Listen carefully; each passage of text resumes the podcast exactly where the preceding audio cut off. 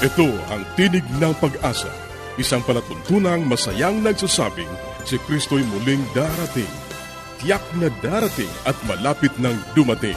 Kaya't kaibigan, pumadakang siya'y sa lubungin.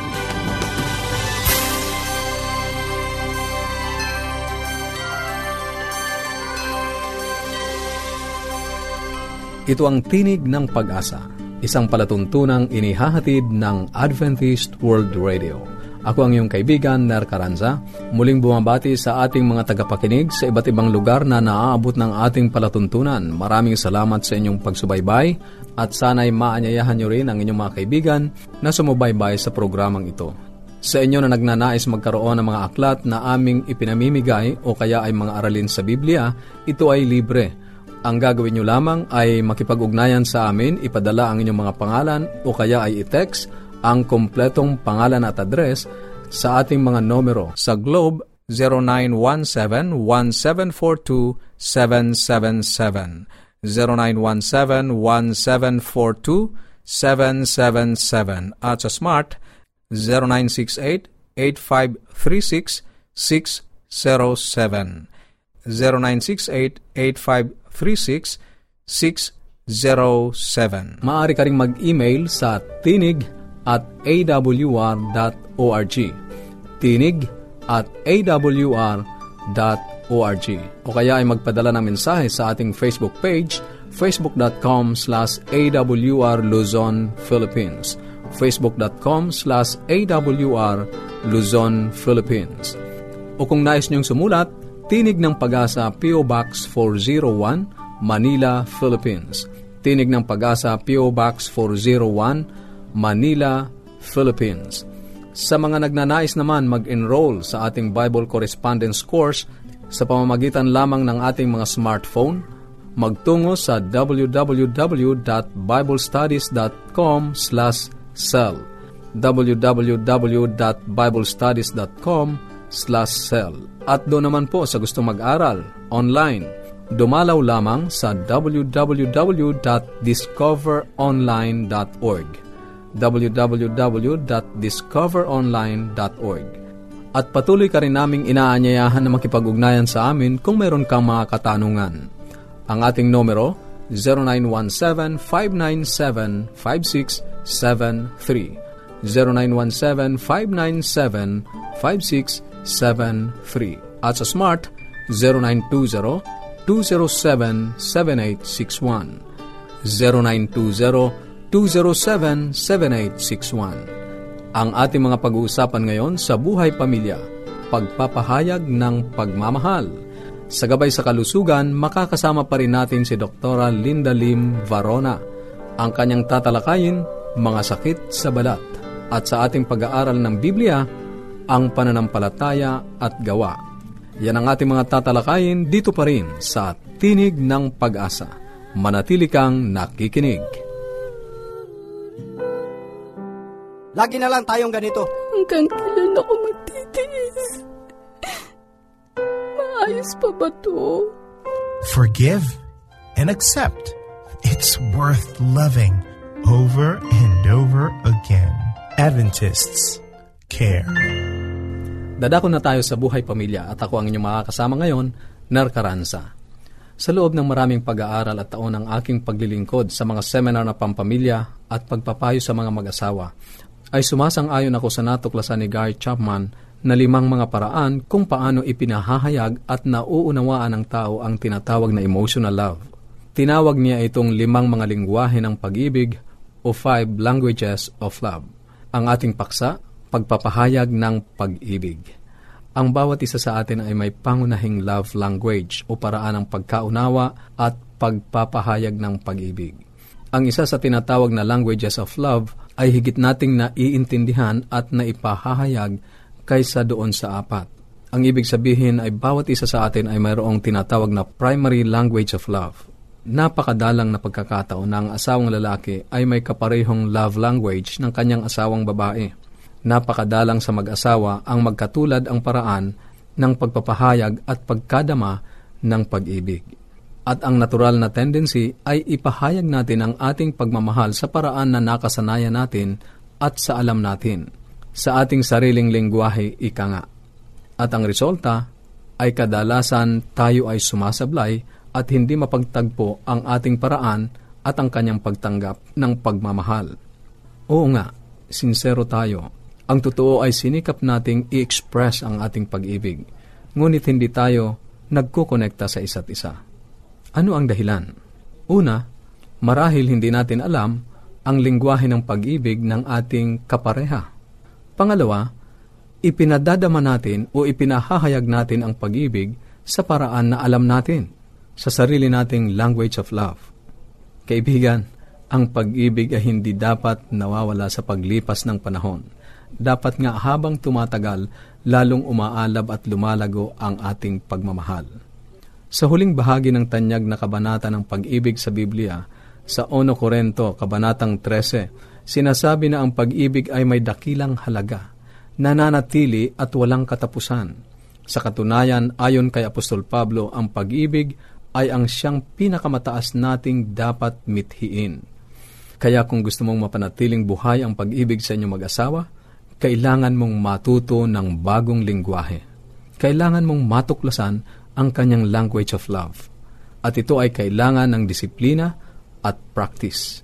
Ngunit ang reward naman ay isang matibay, malalim at committed na relasyon. Sa ngayon sa pag-aaral, mayroong limang pangunahing lingwahe ng pag-ibig. Una, words of affirmation. Ito ay paggamit ng mga positibong pananalita upang magpatibay sa iyong minamahal, kasama ang pagpuri sa kanyang mga ginagawa. Pangalawa, gifts o regalo. Pagbibigay ng maliliit na bagay na nagpapakita na mahalaga sa iyo ang iyong asawa. Pangatlo, acts of service o pagsisilbi. Ito naman ang paggawa ng mga bagay na alam mong magugustuhan niya, katulad ng simpleng pagtulong sa mga gawaing bahay o kahit ang pagbukas ng pinto o kaya ay pag-igib ng tubig para sa kanyang pampaligo. Yan ay acts of service. Pang-apat, quality time ito naman ang pag-uukol ng buong atensyon sa iyong minamahal.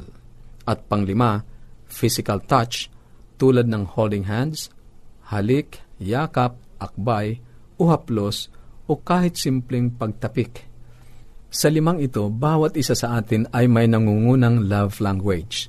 Isa sa mga ito ang gustong-gusto nating naririnig o ginagawa sa atin kaysa doon sa iba. Kaibigan, tatanungin kita, alam mo ba ang love language mo? O alam mo ba ang love language ng iyong asawa? Hindi natin maikakaila, maraming mag-asawa ang tapat na minamahal ang kanilang kapareha. Ngunit hindi epektibong na ipahahayag ang kanilang pag-ibig. Dahil kalimitan, ipinahahayag natin ang ating pag-ibig sa paraan na alam natin o depende sa kung ano ang ating primary love language. Doon kasi tayo sanay at iyon ang ating lengguwahe ng pag-ibig. Ngunit tandaan natin na maraming magkapareha o mag-asawa ang hindi pareho ang lengguwahe ng pag-ibig. Kaya malaki ang posibilidad na kahit anong pagsisikap natin na ipahayag, ipakita sa kanya na mahal natin siya, ay hindi rin maramdaman ng ating asawa ang mga pagsisikap na iyon dahil hindi natin ma-communicate sa paraan na alam niya doon sa kanyang love language. Kaya kung hindi mo alam ang pangunahing lengguwahe ng pag-ibig ng iyong asawa, hindi mo maipahahayag ang pag-ibig na nauunawaan at nararamdaman niya. Kaya mahalaga na alamin natin ang lingwahe ng pag-ibig ng ating asawa. Sa susunod yan ang ating tutuklasin. Paano malalaman ang primary love language ng ating asawa? Niliwanag ng Biblia sa unang Juan 4.11 hanggang 12 na kailangan nating mahalin ang isa't isa kung paano tayo minahal ng Diyos at ang kanyang pag-ibig ay nagiging saktal sa atin. God's love can find full expression in us kung ito ay totoo sa mga mananampalataya sa pangkalahatan. Gaano pa kaya sa mag-asawa? Kaya ang alamin kung paano madadama ng iyong minamahal na siya ay iyong iniibig ay napakahalagang hakbang upang epektibong maipahayag ang pag-ibig. Sa mga susunod nating programa, ipagpapatuloy pa natin ang pagtalakay sa mga pagpapahayag ng pag-ibig sa ating kapareha o sa ating asawa.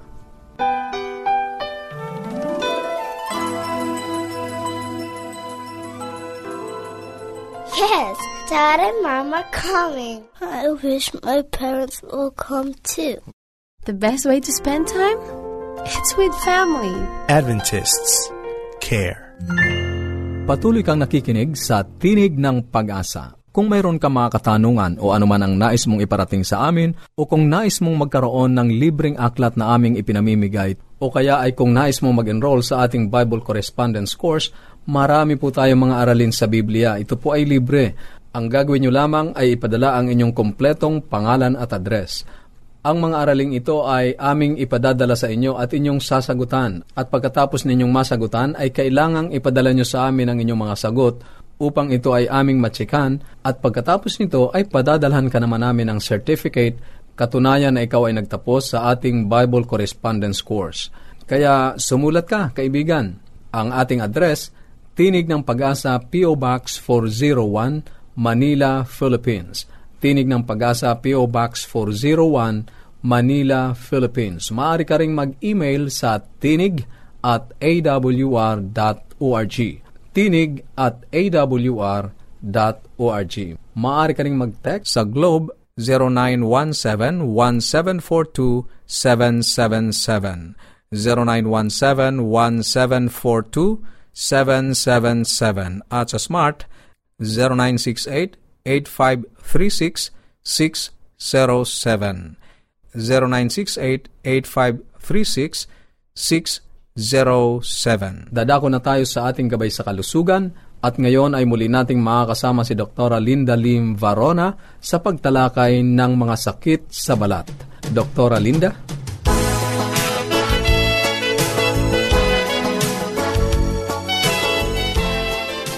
Isang magandang araw po sa lahat ng ating mga tagapakinig. Ako po ay nagagalak at muli tayo magkakasama-sama. Ako po ang inyong doktor sa Himpapawid, si Dr. Linda Lim Varona. At dito po sa portion ito ng ating programa ay meron po tayong konting kaalaman tungkol sa kalusugan. Kung meron po kayong katanungan, pwede po kayong lumiham sa akin. At nito pong nagdaan na mga araw ay pinag-uusapan po natin ang mga sakit sa balat. At ang pinag-usapan po natin ay atopic dermatitis. At nakatapos na po tayo dyan, ngunit meron pa po akong dagdag na kaalaman na ang isa pa po palang ginagawa pag ang bata ay older na, no, mga 2 years old or cooperative na or more, pag ang sakit sa balat ay very uh, chronic or madalas, no, ito po ay ini-skin testing din. Pwede po kayong mag konsulta sa allergologist, no? Yung skin testing po yan sa mga food extracts o kaya yung mga things in the air or air allergens para po malaman kung saan allergy ang inyong mga anak or ang isang bata na merong sakit na atopic eczema or atopic dermatitis dahil ni-scratch po yan, malalaman kung ano ang mga dapat iwasan sa mga pagkain o sa alikabok, no? house dust, house dust mite, kung sa mga balahibo ba ng mga hayop, no? Ng, kung meron kayong aso or manok or yung mga molds, no? Malalaman din po dyan. At sa ngayon naman po, dadako naman po tayo sa isa pang problem sa skin. Ito ay contact dermatitis. Ano ang kaibahan nito sa atopic dermatitis, no? Gaya po ng sinabi ko, yung atopic dermatitis ay allergy po, no? Ang contact dermatitis ay isang form din po ng allergy, no? Ngunit ito ay may contact, no? Yung tinatawag na contact. In fact, ito pong contact dermatitis ay dalawang klase, no? Ibig sabihin po, nagkakaroon ng eczema or nagkakaroon ng skin irritation dahil sa nako-contact or nadidikit ang balat sa specific thing or substance na siya ay nagkakaroon ng sensitivity. At sabi ko dalawang klase dahil ito po ay pwedeng maging irritant contact dermatitis or ang isa naman ay allergic contact dermatitis. Ano po bang irritant contact dermatitis? Ibig sabihin, kaya siya nagkaroon ng dermatitis or nagkaroon ng irritation sa skin dahil na irritate or matapang no masyado yung nadikit sa balat niya no? Kagaya po ngayon ay mga sabon pong panlaba ay marami pong mga chemicals na idinadagdag dahil kailangan medyo malakas no? Hindi na kailangan magkula at hindi na kailangan magkuskus. So may mga dinadagdag sila diyan na chemical. At yung iba ay madali sensitive ang kanilang skin ito ay nai-irritate ngayon, yung iba naman, meron namang allergic contact dermatitis, yung kahit benign lang or yung mild lang na bagay, no? Like sa rubber, na dikit, no? Gumamit ng gloves na rubber, no? Yung guantes na rubber or goma ay nagkakaroon na din ng allergy o kaya nagsuot ng chinelas na digoma, nagkaroon ng allergy o kaya ay yung sa mga jewelries, no, yung sa wristwatch, ito ay nai-irritate din, ano? Kaya pwede po no ni sa nickel, no, karaniwan 'yan sa bakal. At yun po ang isang klase, pero pareho po itong contact dermatitis or contact allergy. Ngayon, unahin po natin yung irritant contact dermatitis. Yan po ay karaniwan, ayun nga, sabi ko sa inyo, matatapang, no? Minsan yung nagbabalat ng mga gulay na merong mga dakta, na-allergy, nagpuputok-putok ang mga daliri. So karaniwan po nito ang naapektuhan ng contact dermatitis ay yung mga areas na nako-contact. So pag nagkaroon po kayo ng isang klase ng eczema or irritation, ay isipin nyo agad, meron bang nadikit sa balat na ito, no? Sa kamay o kaya sa batok, no? Isa pa pong karaniwang cause ng contact dermatitis ay ang paglalagay ng hair dye, no? Yung titina ng buhok, lalo-lalo na po ngayon, karaniwan yung uh, medyo nilalagyan ng hair tint, nagpapablond, o kaya yun naman pong pag medyo lumalabas na yung gray hair ay nagpapaitim po ng buhok. So, marami din pong matatapang na chemicals yun at ang iba ay sensitive at nag-a-allergy. So, hanggang dyan na lang po muna tayo, no? Next time, pag-uusapan pa natin kung ano ang mga pinaka-common causes ng contact dermatitis or ng contact allergy. Hanggang sa susunod po nating pagsasama-sama, isang magandang araw po sa inyong lahat. Paging Dr. Rodriguez, you're needed at room 321. Dr. Rodriguez, Mrs. Martinez, room 321, please. kailangan na po nating i-dialysis ang asawa ninyo. New outlook and a healthy lifestyle makes a big difference. Adventists care. Ang inyong napakinggan ay ang bahaging gabay sa kalusugan at bago tayo dumako sa pag-aaral ng Biblia, muli ka naming inaanyayahan kaibigan na makipag-ugnayan sa amin. Anuman ang nais mong iparating, maaari kang mag-email sa tinig at awr.org. Tinig at awr.org o kaya ay mag-text sa Globe 0917-1742-777.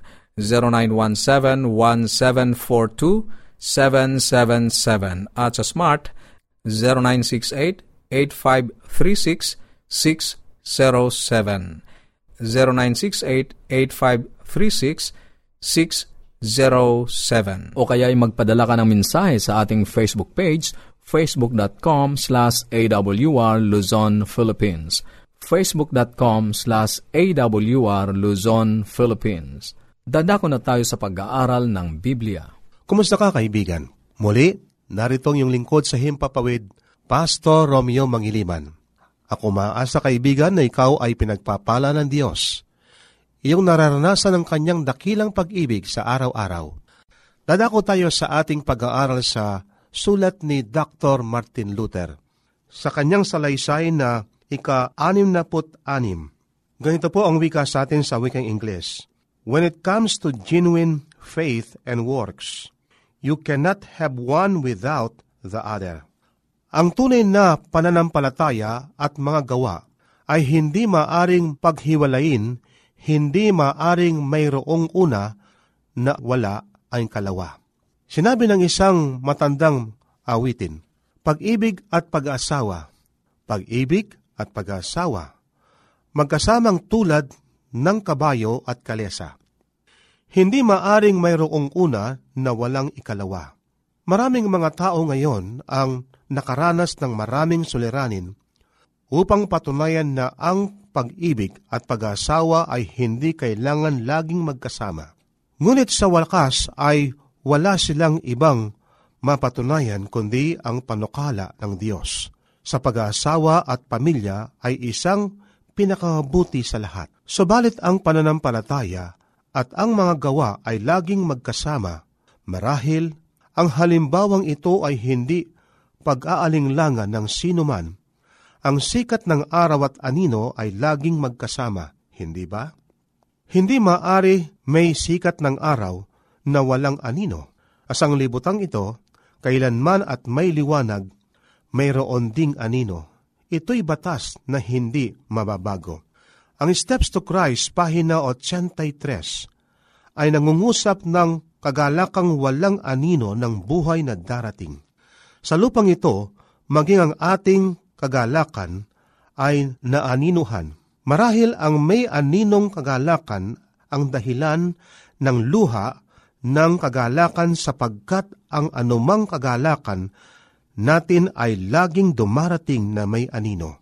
Tayo ay nagagalak kung mayroong tumatanggap kay Kristo sa kanyang buhay at kaalingsabay nito ay nadarama natin ang anino noong mga tumatanggi sa Kanya. Nagagalak tayo sa kagandahan ng katalagahan ngunit ang anino ng kamatayan at pagkabulok ng palaging naririto saan man tayo bumaling.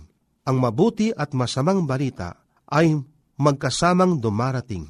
Kung minsan ay mararanasan natin bilang isang pambihirang kaloob ang isang sakdal na araw, ngunit laging naroon ang anino ng araw na lumipas at ang araw na darating. Ang ating relasyon, pantao, ay naaninuhan ang pagtanggap na may pag-ibig sa isang dako ay kaakibat ng di pagkakaunawaan sa kabilang dako. Ang ating mga puso ay maaring mag-alab sa ating kalooban kapag ang Diyos ang lumapit upang makipagniig sa atin. Gayunman, ay laging naroon ang anino maging sa panahon na tila tinatakpan ng Diyos ang kanyang mukha at hindi natin madama ang kanyang presensya. Kaya kung kayo ay nag-uusap tungkol sa pisikal at espiritual na sanlibutan, ang sikat ng araw at anino ay laging magkasama.